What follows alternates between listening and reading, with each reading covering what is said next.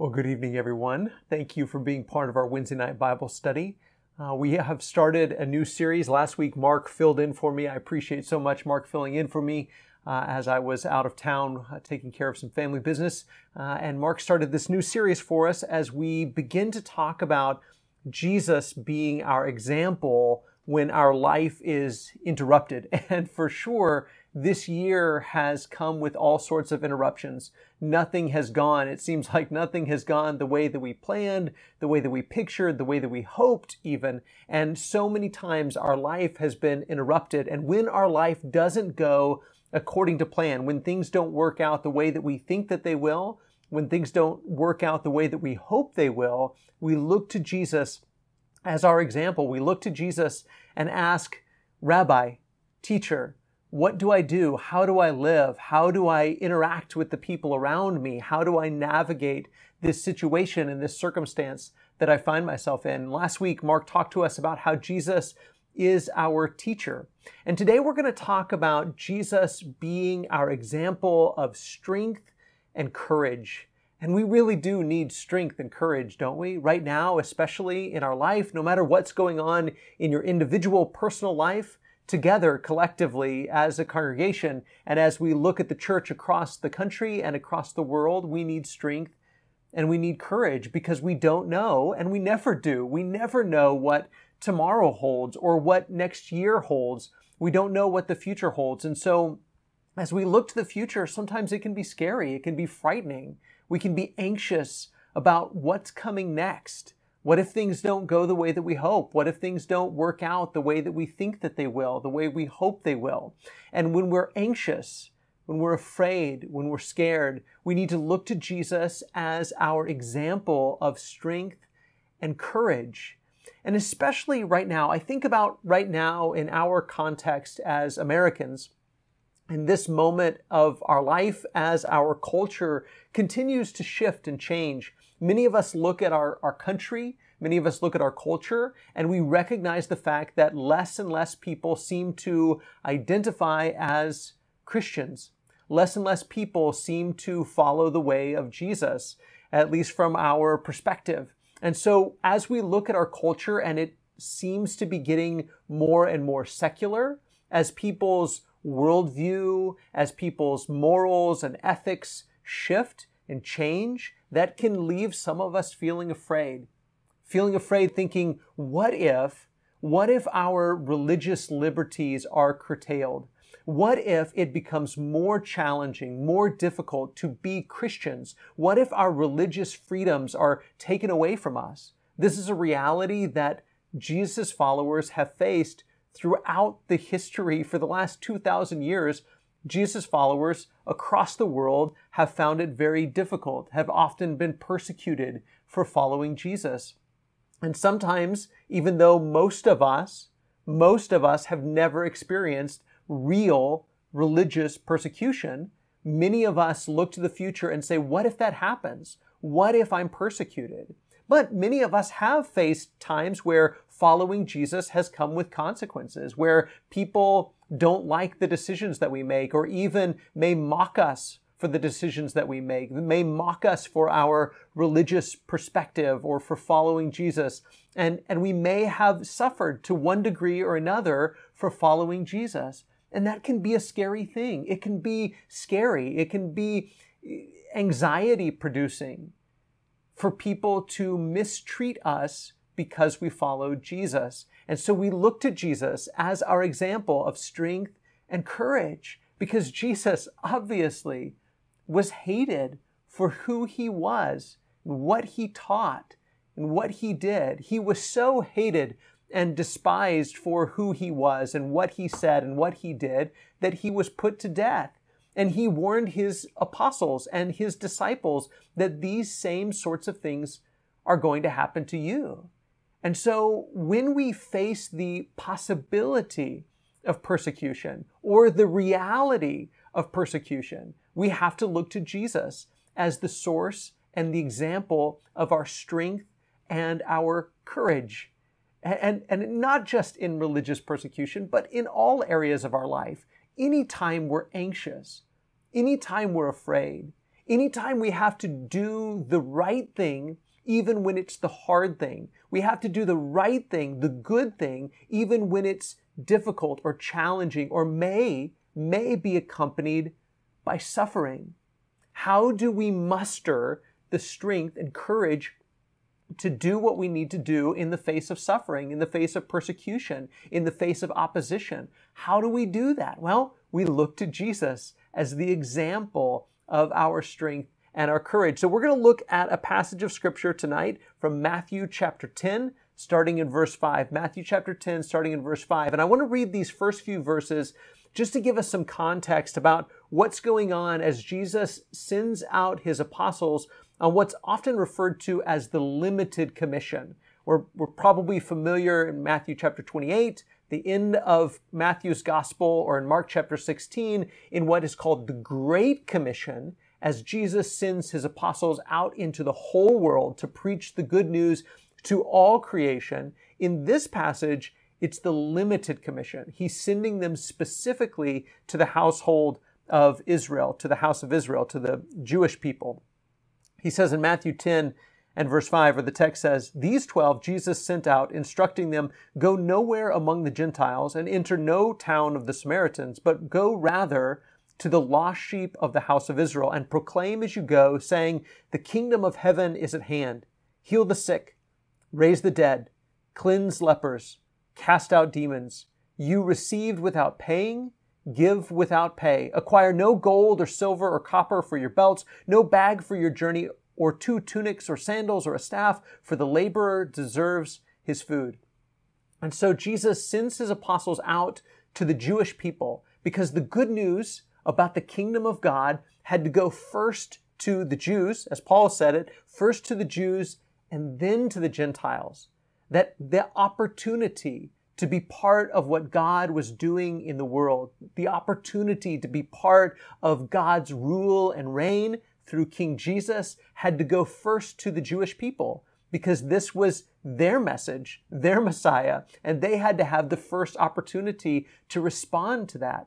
And so Jesus sends his apostles out and tells them, don't take money, don't take food, let the people take care of you. Because whether or not they welcomed and received the apostles would be a sign of whether or not they believed the message, whether or not they believed in Jesus as the Messiah. And so he sends them out to see whether or not they will be received by the people of Israel. Verse 11 And whatever town or village you enter, find out who is worthy in it and stay there until you depart. As you enter the house, greet it, and if the house is worthy, let your peace come upon it. But if it's not worthy, let your peace return to you.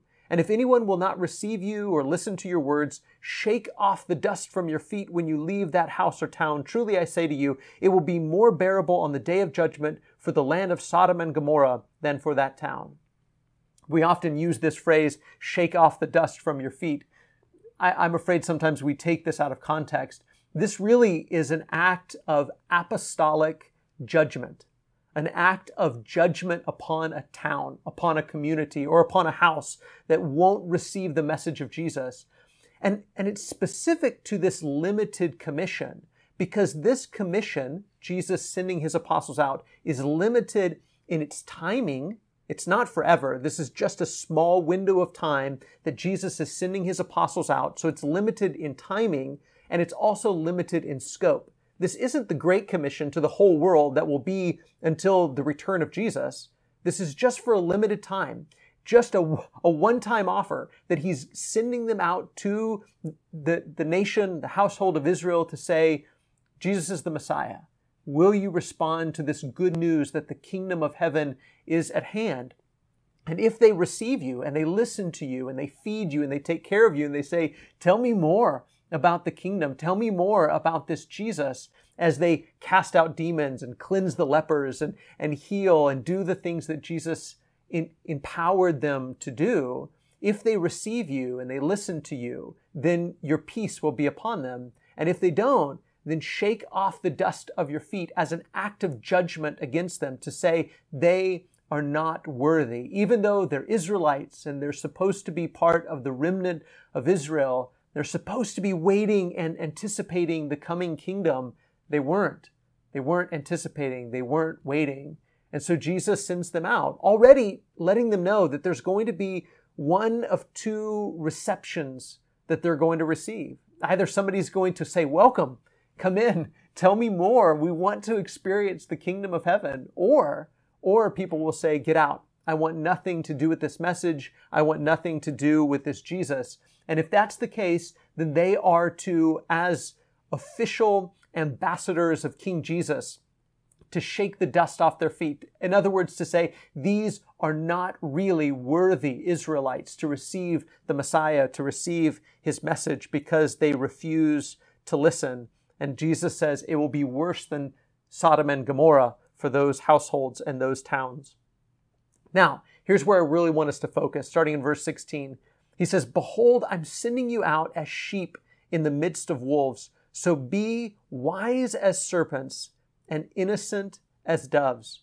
Beware of men, for they will deliver you over to courts and flog you in their synagogues, and you will be dragged before governors and kings for my sake to bear witness before them and the Gentiles. So Paul says, or rather Jesus says to them, that they will be persecuted, that they will be dragged into the courts, that they will be flogged in the synagogues, that they'll be taken before governors, they'll be taken before kings, and they will have to bear witness even before the Gentiles. And so Jesus tells them that they will face persecution. But he says, here's how you do it. Here's how you face it. You have to be one, wise as serpents, and two, innocent as doves. Let's think about that metaphor for a second. The two sides of that coin. One, he says, wise as serpents. A serpent wisely knows that there's danger. A serpent can, can sense when there's someone that's going to step on them or somebody that's going to kill them. They recognize when there's danger about. And so they're wise and they're crafty. And he says, be wise as serpents. Recognize that there really is very real danger and that people really are out to get you and they very well might drag you before their courts and they might flog you and they might even put you to death. This is going to be a reality, not just during the limited commission, but as they go out into the whole world. And as we carry on that mission, this is going to be a reality. There are going to be people that don't like followers of Jesus. They don't like our message. They don't like our worldview. They don't like our perspective. They don't like the exposure that the light brings to the things that they do in the darkness. And this is a reality. And Jesus says, be wise as serpents, recognize the threat. But, but, he says, be as harmless or as innocent as doves. Now, now sometimes, sometimes we, we have one of two ways of, of dealing with possible religious persecution. We have one of two ways of interacting when we think there might be danger. One is to deny it and to be as wise as doves, or in other words, be as foolish as doves and to think there's no real danger. I could just kind of do whatever I want to. Oh, people, they're, they're generally nice and nobody wants to hurt us and there really is no persecution. There really is no evil in the world. They're just people that are misunderstood. And, and we can be as foolish as doves. Jesus says, be as wise as serpents. Recognize when there is real danger, real evil, real threats, but don't be as dangerous as a serpent. Sometimes we want to be as wise as a serpent and as dangerous as a serpent. We can't be as dangerous as a serpent. We have to be as dangerous or as innocent as doves. This is how Jesus sends his disciples out into the world to be wise in recognizing the threat, but not returning the threat. To be as innocent, as harmless as doves. That's the way Jesus sends them out into the world. That's the way Jesus is in the world. Jesus is wise. He recognizes evil. He recognizes the danger and the threat of those who are out to get him, those who try to trap him, those that want to kill him. He recognizes the very real threat, but he doesn't return the threat. He recognizes the threat, but he doesn't return the threat. He is as harmless, as innocent as a dove, and he sends his disciples out, his apostles out to do the same to be as wise as a serpent, but not dangerous like a serpent, to be as wise as a serpent, but as harmless or innocent as a dove. He sends them out to be as harmless and innocent as a dove, but not to be as wise as a dove, to be as wise as a serpent. And this is how Jesus sends his followers out into the world. And again, not just during the limited commission, but for you and I as well. This is how he sends us out to recognize the very real threats that exist, to recognize them, but not to return them, not to be dangerous as serpents, to be as harmless as doves, even though we're as wise as serpents, recognizing the danger. Then he says in verse 19, when they deliver you over, do not be anxious how you are to speak or what you are to say, for what you are to say will be given to you in that hour. For it is not you who speak, but the Spirit of your Father speaking through you. So he says, when they arrest you and they drag you before the courts and they, they persecute you, don't worry about what you're going to say. Don't be anxious about what you're going to say because the Spirit will give you the words to say. Now, I think the same is true for us, even though the Spirit works in us differently than He worked in the apostles, but we still don't have to worry about what to say. It's not about your cunning. So many times when we worry about persecution or we worry about people not liking us as followers of Jesus, we try to come up with just the right things to say to convince people, just the right things to say to get people on our side or just the right rhetoric or logic or wisdom in order to trick people or to convince people. And Jesus says it's, it's not your words. It's not your words. It's not your message. It's not your rhetoric. Preach the message the Spirit gives you. And the same is true for us. Preach the word. Let the word of Christ dwell in you richly. Be filled with the Spirit. This is the message that we have to share with the world. And some people will accept it and some people won't. But this is the way we, we are to live in the world. This is the way Jesus was in the world. He was as wise as a serpent, but as innocent as a dove. And he didn't preach the, the wisdom of men, but as Paul put it, the foolishness of the cross. He came with the message that the Spirit gave to him, that the Father gave to him to preach. And that's the message that we have the message from Jesus, the message from the Spirit, the message from the Father. This is what we do. We go into the world and we just preach Jesus. As Paul says, we preach Christ and Him crucified. And that's going to look like foolishness to the world. But whether they accept it or not, that's not our, that's not our worry. We don't have to try to find a way to make the world think that what we're saying makes sense or is wise. We don't have to rely on our own wisdom or the wisdom of man or the rhetoric of man, but just preach the message of Jesus. Lift him up. And when Jesus is lifted up, both on the cross and in our message, the world will be drawn to him. So many times, this is where we go wrong. This is why we get so worried and so anxious. And this is where we depart from the way we're supposed to be. So we have to preach the message that the Spirit, through the scriptures, gives us to preach. Verse 21, he says, Brother will deliver brother over to death, and the father his child, and the children will rise against parents and have them put to death but you will be, and you will be hated by all for my name's sake. For the one, but the one who endures to the end will be saved. When they persecute you in one town, flee to the next. For truly I say to you, you will not have gone through all the towns of Israel before the Son of Man comes. He says, the one who endures to the end will be saved. That, that's the key right there, isn't it? The one who endures to the end as John puts it in the book of Revelation, as Jesus gives the message to John, rather, that the one who is faithful unto death, Jesus will give him the crown of life, the one who endures to the end. Because what persecution can cause us to do, persecution can cause us to abandon our mission or abandon the way of Jesus out of fear out of fear, we can take matters into our own hands. Out of fear, we can decide I'm going to be as foolish as a dove or I'm going to be as dangerous as a serpent. But Jesus calls us to be as wise as a serpent, but as innocent as a dove. And this is a hard way. This is a hard message. Fear of persecution can cause us to preach a different message, to rely on our own words, or to hide the message of Jesus, to deny Jesus, to keep it to ourselves, to put a, a bushel over our light, to try to hide the city on a hill.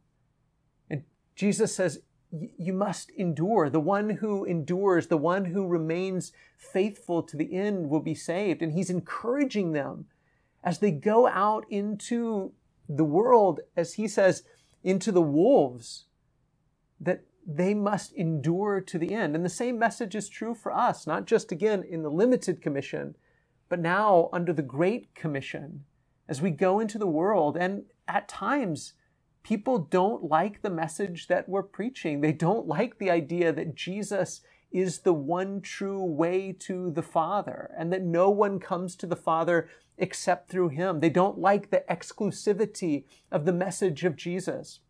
They don't like the morals of Jesus. They don't like the ethics of Jesus, whatever it may be.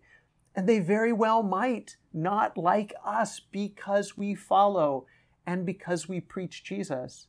But he says to us, endure to the end, and the one who endures to the end will be saved. Verse 24, he says, A disciple is not above his teacher, nor a servant above his master. It is enough for the disciple to be like his teacher and the servant like his master. If they've called the master of the house Beelzebul, how much more will they malign those of his household? So Jesus tells them not only, not only the reality that they're going to treat you like they treat me. That just makes sense, doesn't it? If they treat the master this way, if they treat the teacher this way, then they're going to treat the servants this way. They're going to treat the disciples this way. If they treat Jesus this way, then they're going to treat the apostles this way and treat you and me this way. There are going to be people that malign us because we follow Jesus. And he says, don't expect any better. Don't expect any different. Not only should this be our expectation, but I would go even further than that and say this should be our longing. If Jesus really is our example, and we want to be like him, we want to be like our teacher, we want to be like our master, if we're looking to him for strength and courage, not just to live a moral life or an ethical life, but to live as Jesus lived, to be his disciples, to be his servants, then we should be like Paul. I think about what Paul says in Philippians 3. And he says, I haven't I haven't reached my goal yet. You know, he's talking about straining toward what he's he's trying to to gain and to be like, but before that, he says that everything he had before, he counts it as rubbish in order that and one of the things he says in order that that he's straining for and wanting, it says that I may know him and the power of his resurrection and may share in his sufferings, becoming like him in his death, that by any means possible I may attain the resurrection from the dead. Paul says, I want to be like Jesus in every respect. I want to share in his sufferings. Do we think like that? Are we so courageous, so convinced about the truth that Jesus is proclaiming and revealing.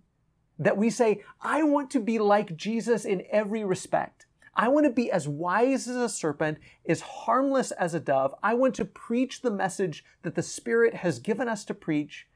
I want to be like him in that as they maligned him, they malign me. As they criticized him, they criticized me. As they persecuted him, they persecuted me.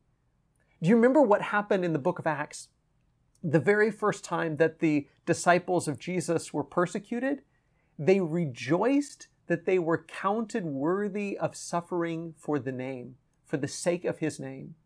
I wonder if we're like that. Now, that doesn't mean we go out looking for trouble. It certainly doesn't mean we act ridiculous or unreasonable or unkind in order to get persecution. It's not that we go around with a, a martyr complex, but that we say, I want to be like Jesus in every respect, in that I don't fear people persecuting us. I don't fear people persecuting me. I don't fear people maligning me. Because after all, if I want to be like my master, if I want to be like my teacher, and that's how they treated him, then if I'm like him, then chances are I'm going to be treated the same way by some people. Do we think that way?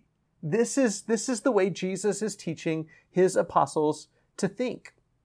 Verse 26, he says, So have no fear of them. Let me read that again. So have no fear of them, for nothing is covered that, that will not be revealed or hidden that will not be made known. What I tell you in the dark, say in the light, and what you hear whispered, proclaim on the housetops. And do not fear those who kill the body, but cannot kill the soul. Rather, fear him who can destroy both soul and body in hell. Jesus says over and over as he sends his apostles out into the wolves, to the wolves, as he sends them out to face persecution, he tells them, don't be afraid. Don't be afraid to proclaim the message because the truth will be revealed. Not only, not only the truth of the gospel, not only are you proclaiming the truth of the gospel, but that the gospel is the truth. That will be revealed. Every follower of Jesus, every member of God's household who has ever proclaimed the truth and been persecuted because of their proclamation, they will be vindicated all of God's people will be vindicated. That's what resurrection is all about. Because when someone is put to death, when Jesus was put to death, when the apostles were put to death, they were put to death in shame. They were convicted, whether in a, in a public trial or not, they were convicted by the public. They were convicted by their executioners of being liars. But their trial was a sham and they will be vindicated. Jesus has already been vindicated that what he was saying was truth. And Jesus says, What you hear whispered, what I tell you and what I teach you, proclaim it. Don't be afraid. Don't be ashamed to tell the truth because the truth will come out. Not only the truth of the gospel, but that the gospel is the truth, that Jesus really is the king. And he says, don't be afraid of those who can kill the body but cannot kill the soul. Now, when we think about soul, we tend to think about a disembodied spirit, but that's not the biblical way to think of soul. Soul is your life, your existence. Jesus says they can't kill your existence. They can't kill your life. The worst they can do is kill your body. And guess what? That's going to die anyway, and you're going to get a new body from the Lord. Don't be afraid of those who can kill your body. Their power over you is an illusion.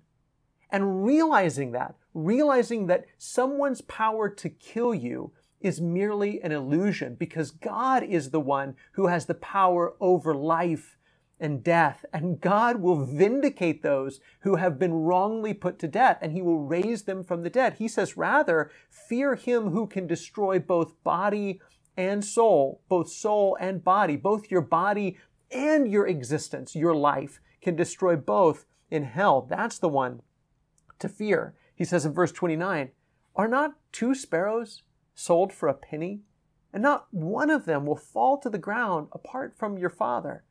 But even the hairs of your head are all numbered. Fear not, therefore. You are of more value than many sparrows. So everyone who acknowledges me before men, I will also acknowledge before my Father who's in heaven. But whoever denies me before men, I also will deny before my Father who's in heaven. Jesus says first that even a sparrow, as, as inexpensive, as, as utterly worthless as one tiny sparrow may seem to you, your Father knows every single one. He knows every hair on your head. So why are you afraid of them? Don't be afraid of them. Don't be afraid. What if people don't like me? What if people say mean things about me? What if people take away my rights? What if what if we're persecuted? What if we can't? What if this happens? What if that happens? Jesus says, "Stop. Stop. Stop worrying. Stop being afraid of persecution. Stop being afraid of what people can do to you. Because if God is for you, then who can be against you? If God is your Father, and if Jesus acknowledges you before the Father, and Jesus claims you before the Father, then what are you worried about? What are you afraid of? He wants his apostles, his disciples to march out into the world fearlessly and courageously proclaiming Jesus is the King. Not dangerously, not to hurt anyone, not to get in anyone's face, not to be like a serpent in their danger, but wisely recognizing some of y'all don't like what I have to say. Some of you want to hurt us, but to be as innocent in the face of that persecution as doves but how can you do that? How can you be as innocent and harmless as doves in the midst of persecution? Because you know that their power to take your life is an illusion. All they can do is kill your body, and God will give you another one. God will raise you up. He will vindicate you. And Jesus promises that if you acknowledge me before men, I will acknowledge you before my Father who's in heaven. So do not fear. He says, Do not think that I've come to bring peace to the earth.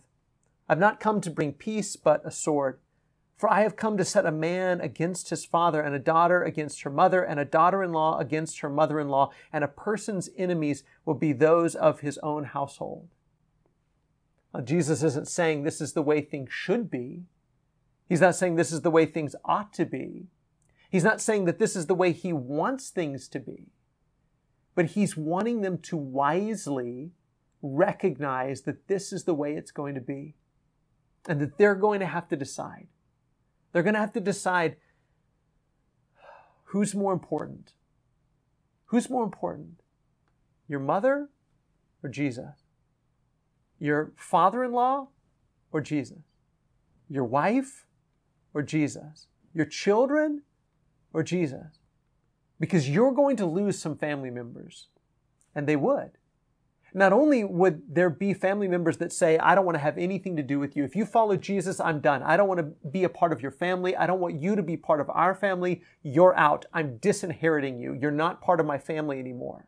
Not only would many of them, and many to this day, still face that same type of persecution, but even members of their own household would put them to death. And that still happens across the world. There's still many countries in the world where if somebody decides to become a follower of Jesus, their family will not only disown them, disinherit them, their family will even put them to death. And Jesus wants them to recognize and acknowledge the fact that this is going to be the case and that they're going to have to decide who's more important, whose will will you obey, mine or your family's? Choose your family or choose me. And sometimes we have to make those types of hard decisions to follow Jesus. He says, Whoever loves father or mother more than me is not worthy of me, and whoever loves son or daughter more than me is not worthy of me, and whoever does not take his cross and follow me is not worthy of me. Whoever finds his life will lose it, and whoever loses his life for my sake will find it. Now, again, we have this tendency to take Jesus' words about taking up your cross as sort of a metaphor, and we kind of take it and use it in different ways. And, and I suppose it could have multiple applications. But for them, they understood exactly what he meant by this. To take up your cross, your cross wasn't a religious symbol. The cross was a tool of execution. It was like an electric chair or a gas chamber. And he says, you're going to have to take up your instrument of execution if you're going to follow me, you're going to have to decide that your life doesn't belong to you anymore. If you're going to be my disciple, if you're going to embrace this new reality that I'm bringing, if you're going to be part of the kingdom of heaven and you're going to go out into the world and proclaim that Jesus is king, then you're going to have to surrender your life, to say it's not mine anymore. Lord, my life belongs to you. My fortune belongs to you. My, my fate belongs to you. All that I am and all that I have belongs to you. That's the only way to follow Jesus is to say it all belongs to you. But he promises if you do this, you will find your life. You will live forever if you surrender your life to me. Now that's the paradox of Christianity. That's the paradox of discipleship or a paradox of discipleship. That the only way to find your life, the only way to find your life is to lose it. And if you lose it for the sake of Jesus, then you will find it. But if you find your life and you say, no, no, no, I'm good. I just want to enjoy myself. I want to be comfortable. I want to have a family who loves me. I want everybody to get along. I don't want to suffer. I don't want to be persecuted. I don't want to go through all of that stuff. If that's what you choose, then you forfeit life, real, forever, lasting life. He says you have to be okay with dying now in order to live forever. The only way to live forever is to be okay with dying now. To say, this life that I have, this moment, this fortune, this existence, this whatever, it belongs to the Lord. And he says, if you're going to march out and bravely proclaim the message that I've given you to proclaim, this is what you have to accept. And Jesus goes before us as our example, doesn't he? This is exactly what Jesus did he went into the pack of wolves wisely as a serpent, knowing their heart, knowing what they were going to do, but as innocent, as harmless as a dove, and allowed himself to die, knowing that the Father would raise him to life. And Jesus promises the exact same thing to his followers. You will experience the exact same type of resurrection that Jesus experienced. You will be raised to live forever. But in order to do so, you have to take up your cross. You have to be okay with them putting you to death. You cannot fearfully say, uh, you know, I, I, I, would rather have comfort. I would rather have uh, ease. I would rather have a nice, comfortable, easy life. I don't want the suffering. I don't want the persecution. You have to decide who's more important, whose will will you follow? And Jesus promises that if you lose your life for his sake, then you will truly find it. And then he says, Whoever receives you, talking to his apostles, receives me. And whoever receives me receives him who sent me. The one who receives a prophet, because he's a prophet, will receive a prophet's reward. And the one who receives a righteous person, because he is a righteous person, will receive a righteous person's reward. And whoever gives one of these little ones, even a cup of cold water, because he's, he is a disciple, truly I say to you, he will by no means lose his reward. And, and this is where we kind of switch gears for just a second, because you and I have received the apostles. We've received the apostles' teaching. Now, we're not part of the house of Israel. We're not part of this limited commission. But later, because Israel rejected as a group, as a whole. They rejected the message of Jesus and put Jesus to death. This message went out to the whole world, both Jew and Gentile, and now has come to us. And the apostles' message has come to us. And if we receive the apostles' message, then we receive Jesus. And then we continue their mission, don't we? Now that we've received this message, now we take this message out into the world and we continue to proclaim it. And all these things that Jesus said to them in their limited commission first, and then later in the Great Commission, has now become our commission, the church's commission, to go into the world, even, even if the world mistreats us even if the world persecutes us, even if the world wants to put us to death, worst case scenario, then we proclaim this message, this message about Jesus. And, and, we have to remember all of the things that Jesus said to these disciples. And we have to stop being afraid. We have to stop being afraid of religious persecution. Church, I'm going to be frank with you. I think you've seen it and maybe you've experienced it. Maybe you've been guilty of it. I know I have. Of acting fearfully because we're afraid of what might happen. In the face of the possibility of persecution, we've already many times in our lifetime have abandoned what Jesus told us to do. We haven't even faced real persecution yet.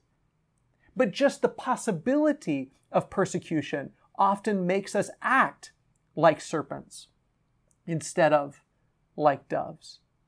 Jesus calls us to not be afraid of people who can kill our body, people who can take away our money, people who can do whatever, because their power over us is an illusion. It's an illusion. What can they do to us? If God is for us, who can be against us? So we have to stop being afraid of religious persecution. We have to stop being afraid that people will persecute us for following Jesus. Now, that doesn't mean that we're unaware of it or that we deny its possibility. We have to be as wise as serpents, aware of the dangers, aware of the dangers, aware that there really are people there really are people in the world who are evildoers. Not everybody you meet is an evildoer. Not everybody who disagrees with you is an evildoer. Not everybody who disagrees with you wants to persecute you or is out to get you. But there are people in the world who do not like followers of Jesus. There are people in the world who would rather there aren't any Christians.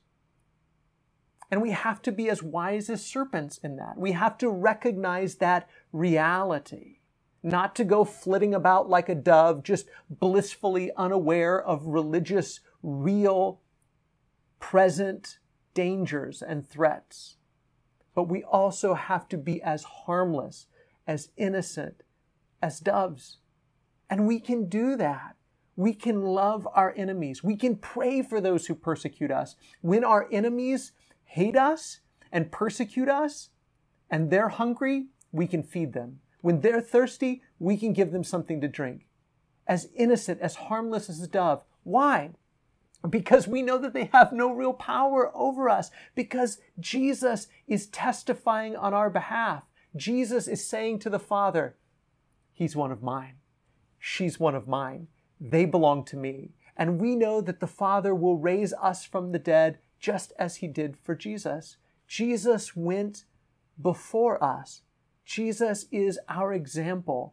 Jesus gives us the example of strength and courage. And Jesus, through his Spirit, instills with us, instills within us strength and courage so that we can go out into the world, be as wise as serpents, as innocent as doves, and proclaim the message the Spirit has given to us the message of Jesus Christ and Him crucified because He is our example when life goes the way we want it to and when life is interrupted. Thank you for being part of tonight's Bible study. I hope that you have a great rest of the week. God bless you. Bye bye.